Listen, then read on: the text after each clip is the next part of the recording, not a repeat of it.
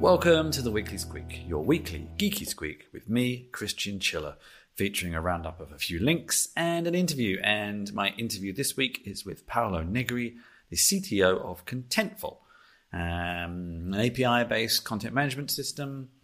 And it's actually based here in Berlin, doing quite well in that sort of space. And we spoke about some of their new features and plans specifically aimed at developers. Once again, some of you should be able to see me and some of you should be able to hear me. I still haven't quite finessed the Weekly Squeak video in terms of layout and things like that, but I think for now this is fine. I've actually got quite a bit of news to share with you as well, but for now, let's get to my links of the week. First, an article from one of my favorites here Steven J. Vaughan-Nichols on how to judge open source projects. And I actually wrote a piece for a client a couple of months ago, somewhat covering this subject, um, more on metrics, more if you were inside an open source project in opensource.com and a few other outlets also have some really good advice on this. Uh, this is more for internal uh, open source project maintainers. This article is more aimed at people from the outside looking in, how to judge if an open source project is uh, is one that is worth spending your time with learning. Uh, and of course, one of the common metrics that people tend to look at is GitHub stars. Doesn't necessarily mean very much. Uh, another might be to look at the community act- action on the on the project. So merges, well, merges that's GitLab, but anyway, pull request merges, issues solved, communication, etc., etc. But um, yeah, it's somewhat difficult sometimes to know what those really mean, uh, as from an insider's perspective and an outsider's perspective. There's a nice little bullet list here as well that could be useful to you as a summary. Can you figure out where to get the source code? Not everyone is on GitHub. Uh, can people contribute? Uh, there's often lots of barriers in the way. So, is it really open source in the proper meaning of the sense? Um, is the process clear and straightforward? Uh, what about if you're not part of the in crowd, which is actually another interesting point to bear in mind? Sometimes you might think you can contribute to a project, but then really contributions from external people sort of they're not welcome, but they're not they're not necessarily taken seriously, maybe shall we say. And are they using a well-known license? So if from an outside perspective, maybe as a business person or just a contributor wanting to find a project to contribute to, have a look at this this article and it might help you make your judgment call. That is actually the last technology article. now it's all gaming. Uh, first is an article here on Wired from Cecilia D'Anastasio. It was actually shared to me by my wife. So Dungeons and Dragons has been expanding in all sorts of ways, shapes, and forms into all sorts of different people over the past few months, years, I guess. And TikTok.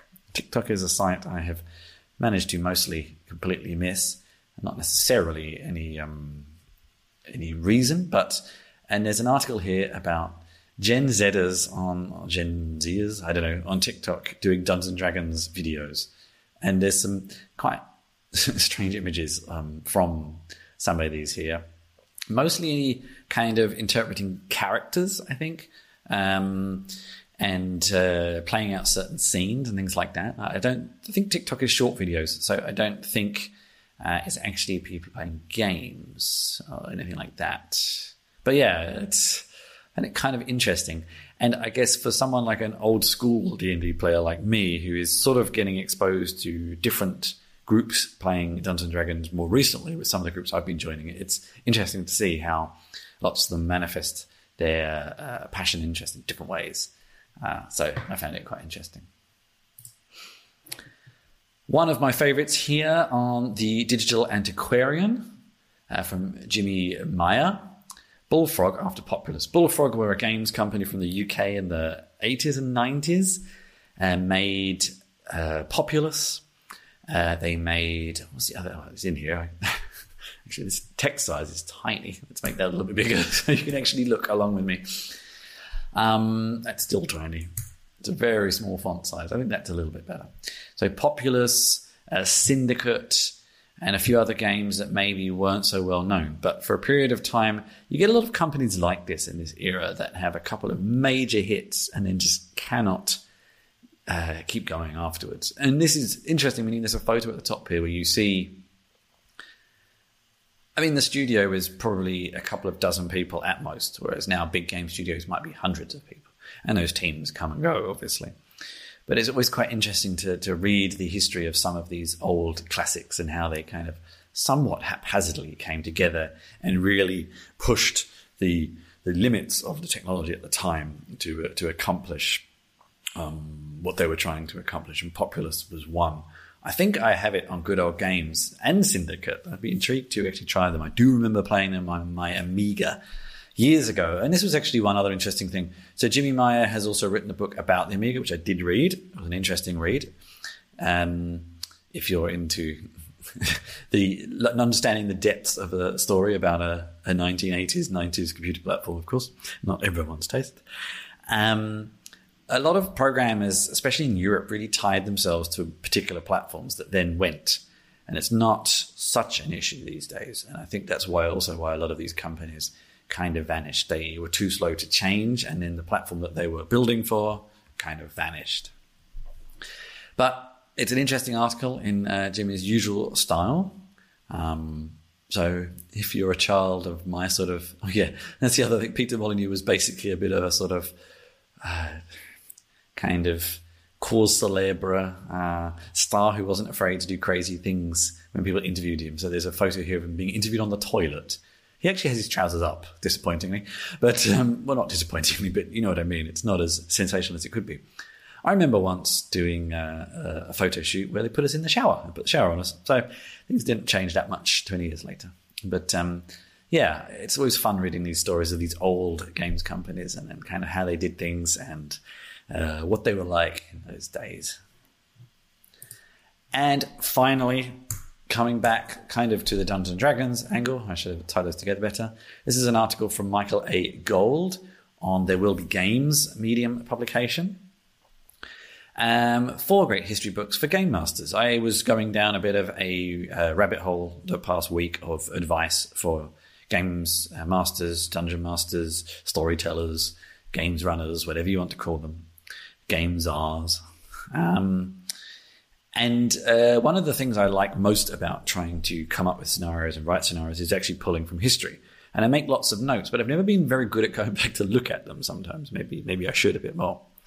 But this uh, article summarizes four really good books from various points in history to help you kind of bring a little bit of realism into the fancy settings. And I mean, stories uh, transfer across. So there's a book on the Crusades, there's a book on the history of China, there is a book on the year 1000, kind of the author poses as the first uh, for globalization. And then finally, there's also 1491, America before Columbus, Americas to be precise, actually, before Columbus, if you know your history. So I added these to my to read list. I will look forward to reading some of these in the future. And that was my links for the week. And now I have an interview with, yes, the CTO of Contentful, a kind of uh, reasonably growing tech startup here in Berlin, content API, if you like. Paolo Negri of Contentful. Enjoy. So I'm Paolo, CTO at uh, Contentful. I founded the company together with Sascha Konietzke in 2012, and I've been the CTO at Contentful since uh, then. Um, we started the company over here in Berlin Germany. And uh, yeah, it's been an exciting journey. Uh, right now, the company counts around 400 people, and uh, we have offices uh, in Berlin, Germany, and in uh, the US, San Francisco. And uh, yeah, it's a pleasure today to talk with you, Chris. Did you say 400 or 300? 400. Okay. Um, before we get into what Contentful is, I'll add a very slight disclaimer: is I actually used to work for Contentful, and Paolo was my boss. So I'm asking questions I know the answers to in certain times. But um, the thing that struck me there is at the time it was only less than 100 people. So that's actually quite an incredible growth in the past three years, I think. So yeah, yeah, it's been uh, it's been pretty pretty exciting, and uh, we kept on having the traction that we had at the time uh, you joined. So the company kept on growing quickly, and uh, uh, we close to doubled every year since when uh, you you were with us. So yep. it's been always busy and it's always exciting as you experienced it. And what is Contentful? I think certain people who are in the space that Contentful operates in will certainly know it, but it's it's kind of a space that is newish to some people. So let's explain what Contentful is and the kind of ecosystem it operates in. Yeah, of course. So Contentful is a content uh, uh, platform, and uh, to explain uh, the whole idea and where it comes from, we can start from the beginning, where we started by defining us as API first content management. And the idea of API first content management is really that right now, where each website and each web application is uh, essentially a piece of software that needs to integrate content, you need to have um, a facility, um, software of sort, where you manage content uh, in a way where the people who produce the content can actually use it uh, with a good usability from a web application kind of experience. Mm. But on the other side, this content is stored accordingly to a strict structure definition. And then the content can be consumed via an API in order to integrate the content into software. And this is a very different approach from uh, the first generation of content management system. And the first generation was mostly focused on uh, rendering HTML pages. And also it was all revolving around this concept of page. And instead, Contentful allows the production of software in a familiar environment, but so the production of content in a familiar environment, but it allows for the integration of this content into software by emitting essentially a data structure that is distributed via API. Um, and this way it allows for very interactive, content driven application and experiences like the one that we use every day uh, from our phone or from our computers. So, to some people who hear this, that concept might sound kind of like you, you now, to be blunt, have quite a few competitors in the space from open sure. source projects to commercial products. So now it seems like this this this idea doesn't seem particularly new, but when you mentioned you started it in 2012, I think. yes, yes, yeah. that was the year, and uh, Sascha started working on the concept in yeah. 2011 already. And back then, it definitely it, was not a common approach, and we had to explain to many of our early customers well why it was even worth to have content emitted as an API, and why you should use this uh, approach. And uh, gradually, as software kept on uh, eating the world, it became clear to everyone that uh, if you want to integrate content with software, the only one way is effectively to do it through products that allow you to deal with content through the APIs. And also more and more, and that's why now we call it Contentful Content Platform, is because it's not so much only about the facility of having an API that uh, makes you make you know, a step forward, but is also the fact of being able to integrate the content lifecycle into your software development lifecycle and essentially mm keep on iterating on both fronts of the technology side of your application and on the content side that uh, is integrated in your application and work on these two aspects in parallel as an organization, possibly on multiple projects in parallel and so on. So the concept did evolve quite a bit since the early beginning. Hmm. And as you say, API first is just the default in the industry today. Like everyone will wonder why bother even with further approaches. And um, but yeah, the platform did evolve further, and now we have this wall you know, development pipelines in Contentful. There is a possibility of defining environments uh, and uh, switching the environment that you use uh, um, in production uh, in order to be able to roll out fluently uh, new deployments of your application and of your content. and yeah, there are many more collaborations aspects in the platform for the production of content and so on. So we you know, since when we started, the concept did evolve a lot, but definitely was the wave mm. of uh, the API approach that pushed us forward and kept us growing. Yeah. Um, and uh, then, yeah, we got recently to the launch of this community plan that is again connected to the idea of uh, uh, content management and development and integration. Let's, let's, let's, come back to that. I'd like to come back to that in a minute. I'd like to go back a little bit first. Go ahead. Because um, this is your your kind of problem space was a space I understood myself. I might come to my own journey on this story in a minute, but I'd like to know back in 2011, 2012, what was the the the personal pain points of you and Sascha that you decided to create this around to solve? What were you grappling with at the time? Yeah, absolutely. And this is interesting because we came from uh, different uh, points. Sascha was really much trying to solve the problem of managing content for mobile application. Mm-hmm, mm-hmm. And, and, that's obviously what showed him the way to having an API first approach because mobile applications are obviously very dynamic piece of software. And if you need to integrate content in there, um, you need to have it. Uh, you need to have content as data structure, and then he started developing essentially this backend that would allow his customers to enter content again in a web form, and um, on the other side, it would allow him to build the application um, consuming content from an API. And when Sascha approached me uh, with this idea, back then I was working in social games and uh, social, social, games uh, obviously are uh, you know fundamentally are just a server client architecture and the client is the game.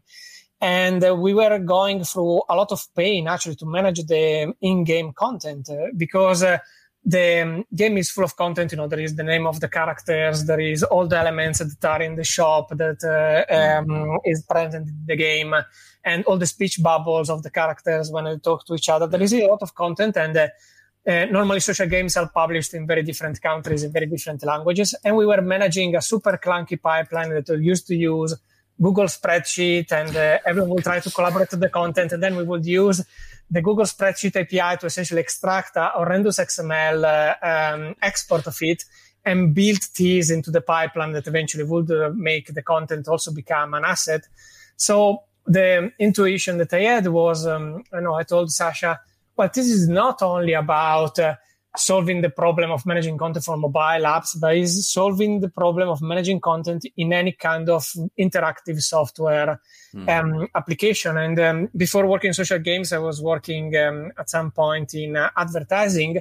And that's a whole other area where there is a lot of content, but there wasn't any decent content management system yeah. for that. Because again, you have this problem where content needs to be expressed as a data structure in order to be u- to u- be able to use it reasonably in um, that kind of context of advertisement or uh, games uh, and so on. And um, that's really the pain that we were trying to solve. There were really no tools. Every content management system was super eager to serve you a HTML page, and then you were like, "Well, now what am I going to do with it?"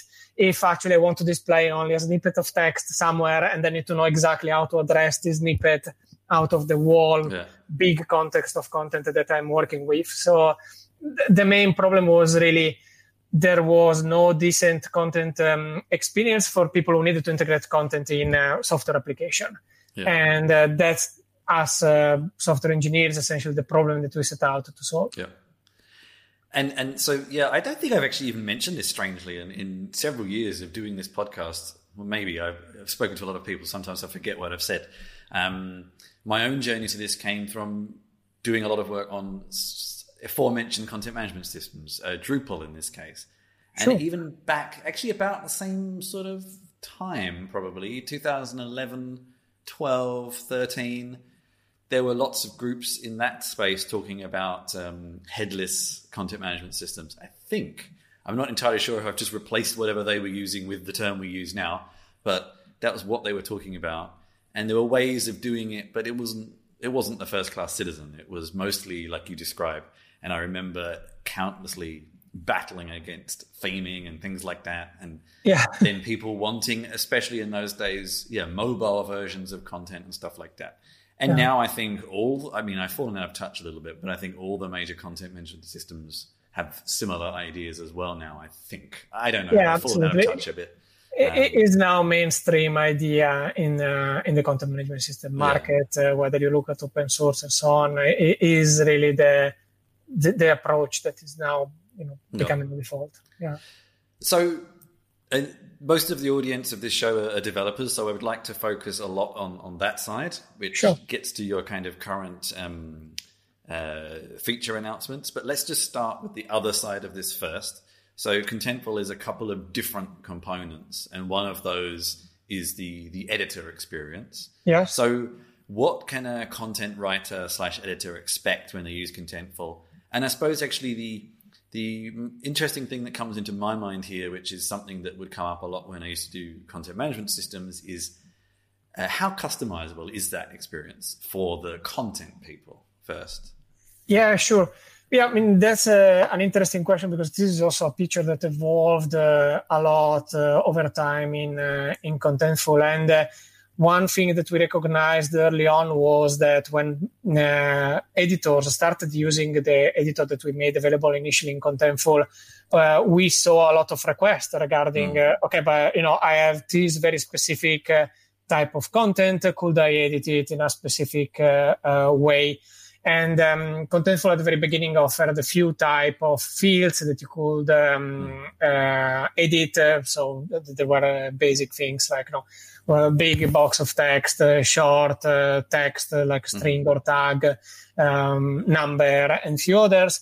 But we really recognize that it's like, well, there is a huge range of different editing details and specifics that we will need to integrate in our editing experience. And that's why we chose at the beginning uh, an approach of uh, achieving this through extensibility and customizability of the editor. And um, at the beginning, it was all about customizing some of the fields. And these days, we uh, very recently in uh, year, I think in February, we launched uh, what we call the application framework, mm-hmm. which is effectively compound a few different capabilities um, of uh, the platform uh, and also obviously of the web application that is used for editing that um, allows um, our users to define um, uh, specific components uh, of our application and these can be just overriding uh, how a field is edited. So specifying a specialized editor for a single field but can also be a specialized editor for a bigger piece um, of content or even just the entire screen of our web application in case mm-hmm. the customer or the user wants to plug uh, the editor in a complete customized experience where there is uh, um, only the skeleton of what Contentful provides and all the rest uh, is provided by the user. And again, this is since we are talking to an audience of developer, uh, is quite important. It is one of the aspects that is open also now in the um, community plan. Uh, the app framework is effectively provided completely uh, for uh, also the free plan and uh, is all documented publicly, so it's possible to use it. And uh, it's really possible to integrate closely Contentful with third parties or also mm. to realize content features that are contained, so to say, in Contentful and self-hosted yeah. in Contentful uh, through through that. But that's been an important part, and of course, I think right now we are only up to some point in the journey, and there will be more um, to come to make uh, for a more fluid experience mm. for um, editors. Okay, so let's get to the the developer experience now. Sure. Maybe we will talk a little bit around the community plan here as we do yeah. this. So, I mean, I have an actual very active use case, and that we can work with that. I've had a, a Jekyll site for some time, sure. a very long time. Uh, there's content in there going back, oh, over 12 years. I mean, it hasn't always been in Jekyll, but that's yeah. another story. Um, and because of that, I have a lot of images. I have a lot of stuff on my hard drive and in GitHub repositories that really I don't need there anymore. To be honest with you, like I, it doesn't get updated very often. I'm not updating posts from 12 years ago very much. Um, so if I wanted to say, okay, this sounds good, I would like to um, maybe wipe away a lot of that in, in the Jekyll site and just host my content somewhere else. Sure. Um, the the images, etc., etc., somewhere else. Um, and I look, I start looking at your community plan. What would be my developer experience of that workflow? Like, uh, what can I do, and then what do I what do I get at the end, and how do I visualize it some way? If that makes sure. sense. Sure. Yeah. yeah, yeah, yeah, it makes sense. So yeah, I mean, what you will do is obviously to start by opening an account, and uh, essentially, as soon as you open the account, you you know enter an environment where one thing that you can start doing is defining the schema of your content. Mm-hmm. So as you said, you know you're dealing with a blog uh, uh, kind of uh, structure.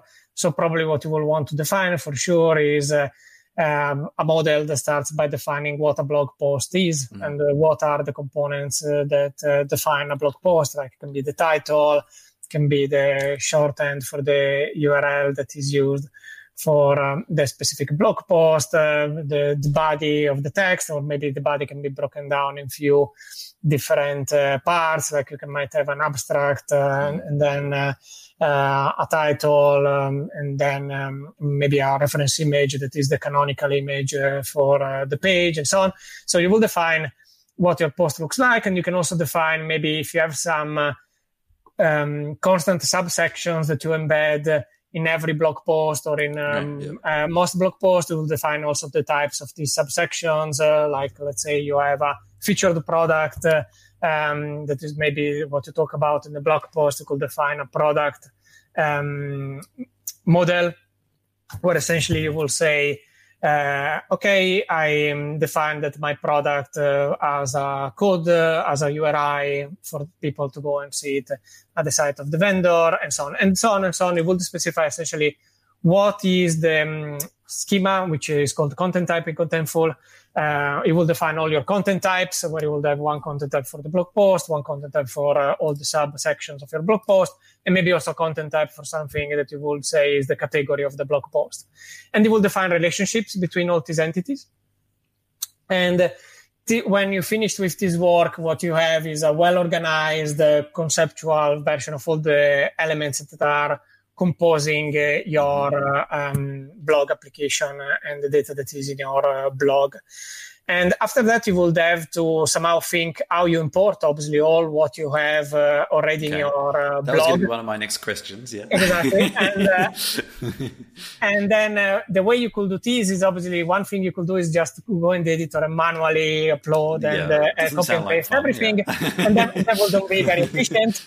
But the better opportunity that you have is uh, Contentful as a content management API that essentially once you define your um, uh, content types, what you can do is just to issue essentially API calls that will allow you to uh, create um, essentially objects that reflect your uh, the data structure that you define in your content types. So you could say uh, you extract the data from your current uh, blog post that is in um, Jekyll and you will write a script that essentially takes uh, yeah. every page or uh, blog post, whatever it is called in Jekyll, and adapts it to the structure that you define it in Contentful, and then makes uh, content management API calls on Contentful in order to create the um, uh, corresponding uh, entity in uh, Contentful. And very similarly, you could do for organizing your images. If there are related mm-hmm. images, you could just programmatically upload them to Contentful and uh, link them to the right uh, content uh, entry that um, references these um, uh, the, that is referenced in this blog post. So essentially, you could uh, develop a script um, that helps in uh, importing 12 years worth of content. So you don't need to do everything manually, but you can just do it um, in one big batch, running your script. Yeah. And, yeah. and from the point, essentially, your content will be effectively uh, in Contentful. And so then to get the content visible somewhere, I use a, another API that gives me, I'm guessing, JSON. I think you now have GraphQL as well. Yeah, um, exactly. Um, yeah. yeah. And I can yeah. do a multitude of things with that. I mean, I know you have a pretty close uh, connections with things like Gatsby, for example, the kind of more JavaScript world CMS, exactly. probably others too. As a next step, you, you will need to choose you know some um, uh, framework to actually visualize your content, and Gatsby is a pretty good example. Uh, or it could be Jekyll again, probably. Or Jekyll again, yeah. if you feel uh, uh, an aficionado of, uh, of the technology for sure. Uh, you could use that, and essentially you will consume what is called the content delivery API, and mm. that's a very powerful API that allows again to very specifically um, make queries uh, to obtain only the content that is interesting for the page or element that you're rendering um, at the moment. Mm-hmm. And uh, there is a choice. You can use the REST API, which is the original API of Contentful, or you can also use the GraphQL API, which of course uh, is the more modern version of it and has some more flexibility mm-hmm. um, into into it. And there is also might be more network efficient depending yeah. by the yeah. approaches yeah. that uh, you uh, you take. So essentially, you can consume this API, and what is um, great of this approach is that you can, depending by your use case, you can choose something that consumes the API as your user visits the website, or you can choose to rather build your website every time that you update it if it's something that you don't update very often Yeah. and uh, is acceptable to have the build time uh, big in between the moment you publish the publish button and the moment your website is updated. Uh, there are different solutions, but in general, this way, yeah, you have a strong approach that allows you again to consume content programmatically and uh, eventually to reuse it in different places. As an example, one advantage of uh, having your content in Contentful is if you want some of your content featured elsewhere, you can just offer um, access to the API to a third party in order to access your content, and they will have it in a format that is um, again uh, um, uh, no API JSON based API. So mm. it will be easy to integrate in a third party syndication Yep. um, kind of application, Yep. and t- which is something that usually wasn't possible with the previous uh, previous Yeah. approach. So this is something I'd actually like to dig into further because bizarrely my Jekyll site does a lot of strange things. um, and it's really pushing the limits of it. So I'm almost uh, getting a, little bit of free support here. Uh, maybe, I don't know. But uh, hopefully it's a good use case for everyone listening as well. Um, so for example, uh, I actually have a lot of uh, Zapier tasks that Sure. are triggered by um, at the moment RSS feeds uh, Yeah. from from Jekyll because it's kind of easier and then it works. Um, so this sort of you- Contentful is designed to be extensible, but um, as far as I can tell, basically it, it's the same thing. If there's an output in a JSON or GraphQL format and a tool can accept that, I can do something with it. And I'm guessing you're probably working with and encouraging a community of, to to create um, commercial and open source to Absolutely. as well. Yeah, I mean, Contentful has been for again. I mean, we started really with the developers, uh, you know, the persona that we wanted to design the tool for. So it is designed for integration, and um, we talked about APIs. There is also a um, quite powerful webhook system, Yeah. and Yeah. uh, I think uh, you know usually the word webhook just alludes to some simple mechanic where it's like you know you get a fixed kind of format in um, um, your webhook structure. In Contentful, the system um, is quite evolved, and uh, essentially what you have is a range of events that Contentful can generate. And you can send these events to different endpoints depending by, for example, let's say you want to ping four different sources whenever you update something.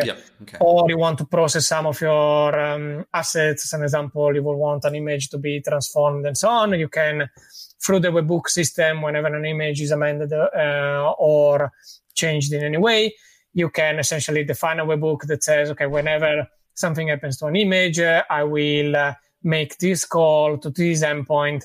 And the calls are quite customizable. Like it's possible to define the body um, of the webhook call so that it adapts and plugs directly into other services. You define, you talked as an example about Zapier.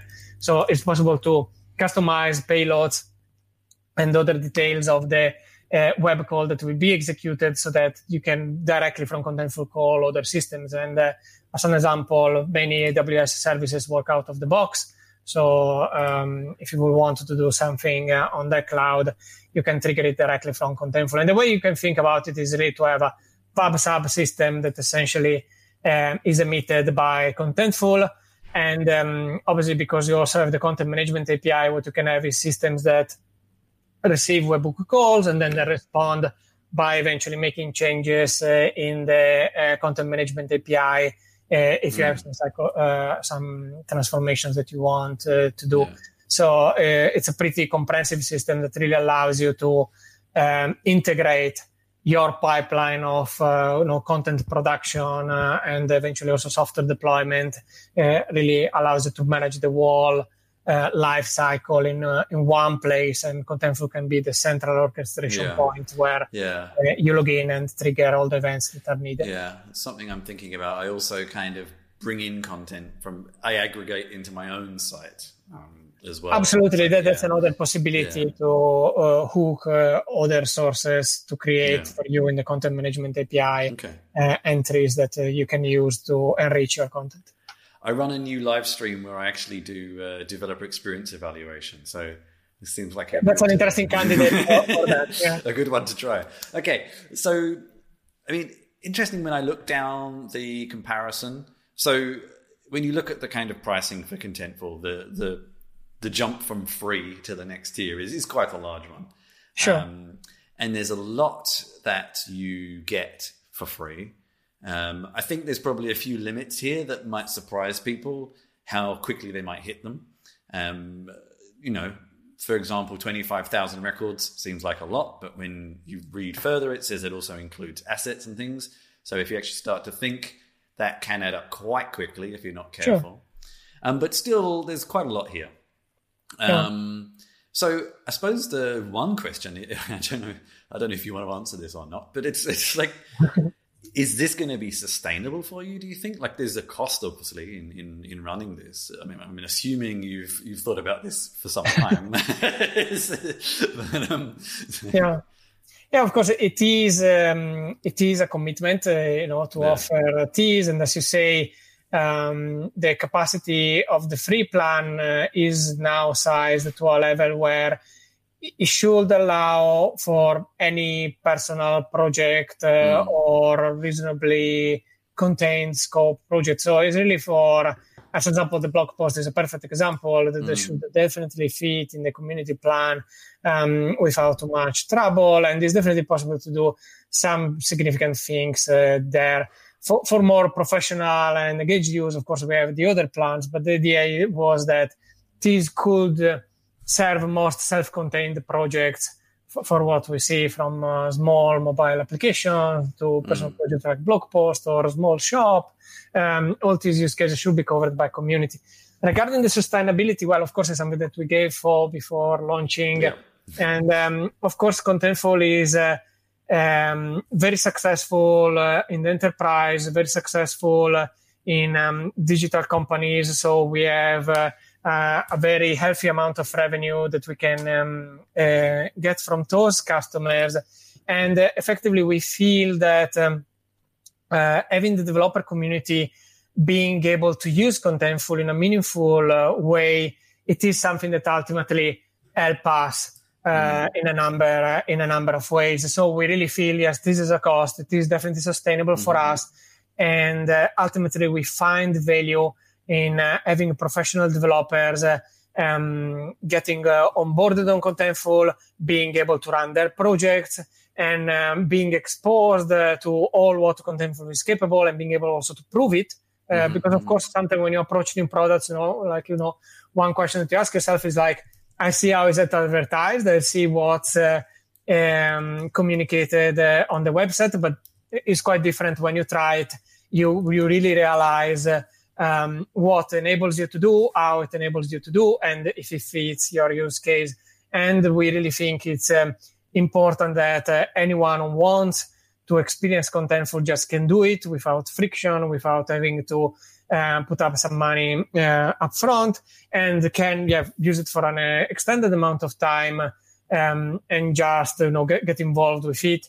Also, as you said, we have, um, um and as I said, we have this application framework, which is another mm. interesting ground of experimentation of uh, new ideas. Like, you know, can you extend Contentful to connect uh, maybe with your service if you are running a service uh, yourself, um, or can you uh, experiment something that you know you've seen at work a problem and at work you don't really have the time to try out crazy things that you would like to prove, and with Contentful you can um, for free from home or run some experiment and make a proof of concept and try out some crazy ideas that maybe you don't find yeah, um, yeah time yeah. Uh, and the means to do.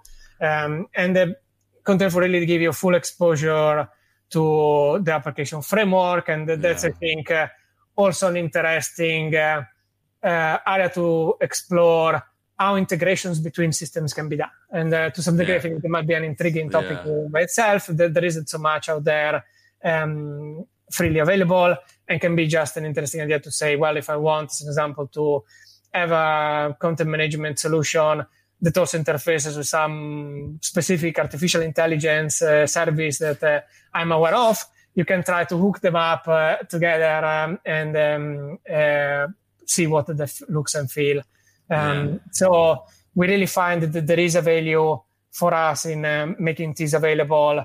We want everyone to be able to learn for free. Like, know, we don't want the learning Contentful cost you anything. Uh, and we think there is a value in also collecting feedback from this community mm. and seeing what we learn from having the community interacting with all these uh, tools and aspects of the product that we make available. Okay. Okay. Yeah, I'm actually thinking I might try a more experimental project. yeah, that, that's that's really what I love, and I mean that's uh, that's also yeah. what the internet is about. You know, it's been uh, and you probably can relate. I mean, you come also from the days where technology was very different, and at the beginning was really a struggle. What are you saying, Paul? you know, at the beginning was quite a struggle to try out things. You know? Yeah. Yeah, uh, no, it's true. I, I, I, can see some some valid use cases here. I, I know you you still have a couple of other even competitors in this space that offer it for free, and what free means, of course, is always a bit unclear. That I might investigate as a side comparison as part of a, a kind of further research. But um, there's a lot. I, I think there's a lot here. I think probably the one main thing that might might put off people migrating from something like using a GitHub repository or something instead is a user limit. Um, whereas on GitHub, of course, it can be as, as many as you want, really. Um, but in reality, how many do you actually get on a lot of side projects? It's something to ask yourself, you know. yeah, yeah, that's that's why we put the limit at that point because we, we really we really for okay, this is really meant for mm. uh, yourself or for you and um, another person just yeah. to try out things. And uh, if you start to have, um, you know, the um, problem of, okay, how do you onboard five editors on your project? Probably you also have other aspects to take care of. Yeah. yeah. Uh, for that, you want uh, probably to look at the paid plan and uh, enjoy a bit more of the collaboration features and uh, what is more um, really you know team grade or enterprise grade uh, aspects of the platform. Just just out of interest though, I mean because it's API access, obviously you have rate limiting on on the APIs, but in theory people could do all sorts of things with those APIs and add all sorts of things in front of them that maybe get around some of your limits in some ways. So, do you have any kind of terms of conditions of what people could do with those APIs? Or? There, there are obviously fair usage policies, okay. and uh, you know it's always the important in a relationship with a vendor. It's always important to be honest on both sides, of yeah. course. Um, but in general, I think you know someone can also try some hacks, and uh, again, I mean, if they are rather innocent and they don't end up uh, being, uh, you know, can also be uh, in the range of experiment, understanding what you can do. For example, if you okay. want to try a custom editing, a completely custom editing experience where you say, I don't know, I want to do a super specific live blogging uh, uh, application. Okay, mm-hmm. you might just try, okay, like uh, I have editors not actually logging in Contentful to edit, mm-hmm. but just push their edits through the API. And again, I mean, if you want to do it in a secure way, you might still need um, to upgrade your plan because you want to distinguish user identities and be yeah, that is true. That is true. Security. Yeah. So, but in general, I think you know we, we give a bit of degree of freedom, uh, and uh, again, fairness must be taken into account. But um, it is possible to um, mold the system uh, into something that is intriguing, uh, and uh, definitely you can um, flex uh, all um, your brain around what you can do with the tool. Yeah. I mean, so somehow okay. also again, th- there is a playful aspect in building new projects and uh, mm, tinkering around with software, and uh, yeah, we want to support that. Okay. Final question I always like to ask. I mean, this has obviously been a relatively large feature you've been working on for some time, but you know, you're a startup. Um, what's next? What's on the roadmap for the next sort of six to twelve months? Sure. I mean, we will uh, keep on investing on um, two things. One is uh, keep on investing on the application framework. So we will have new capabilities from a point of view of integration point on uh, how customizable um, is uh, the application, um, the richness of the events that we emit, uh, um, more specifics regarding the PubSub system, regarding what can be interfaced with um, and so on. So we keep on investing on these aspects. Mm-hmm. And um, in the paid branch of the product, we will keep on investing on next generation uh, uh, content editing and content um, uh, related uh, experience, uh, like uh, the wall collaboration around content production is mm-hmm. becoming a bigger and bigger topic for Contentful. As I said, we really you know excel at integrating with um, the software development process and mm-hmm. especially with the agile software development process mm-hmm. and uh, we want more and more to help editorial teams enter in um, in the loop and be integrated uh, in the loop in a very elegant and uh, uh frictionless way so we will keep on uh, also um, investing on that front and we have some exciting things that i cannot quite uh, talk about yet coming uh, um, at the end uh, of the year, beginning of next year on these uh, on this front. But what is also exciting is all these has been enabled also internally for Contentful by the application framework. So I think one new approach that we're really taking is somehow to build Contentful on Contentful, um, which is something we started making possible this year, which again I find keep us very aligned with our developer audience because essentially yeah. our developers day by day have share most of the experiences that the standard developers are Good. Yeah, also have. so we find that is really a fair ground for everyone to play. And um, again, that's uh, interesting because if you try out the product as external developer, essentially you are trying out some of the things that you will be working on if you were working as developer. And that was my interview with Paolo from Contentful. I hope you enjoyed that. Now, I have a few things to share with you. I'm having some problems building my website right now. So there's a few things missing. Uh, something has changed somewhere that is causing the build to time out. So there's a few things I want to direct you to my website to look at that I can't right now. Hopefully, I'll have it fixed by the time you listen to this. But so the first episode of Board Game Jerk is out. You can find that on anchor.fm slash boardgamejerk. The first episode of Stories About People is out. You can find that on anchor.fm slash stories about people. And finally, when I've fixed my website, you'll also find it at chrischinchilla.com slash podcasts. I have a few other articles in there, and I also have my DXpose. This week, I actually did on Contentful. So you can have a look there after listening or watching the interview.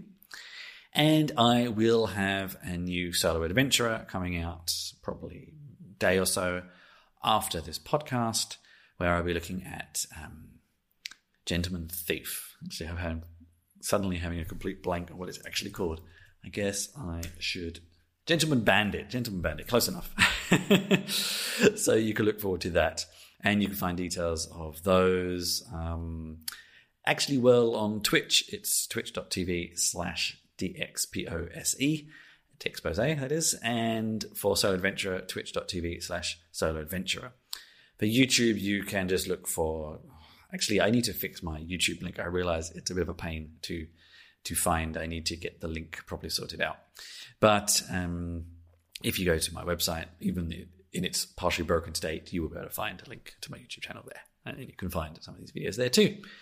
I think that is all I have to share with you right now. So, as always, if you have been, thank you very much for joining me, and I'll see you next time. Bye bye.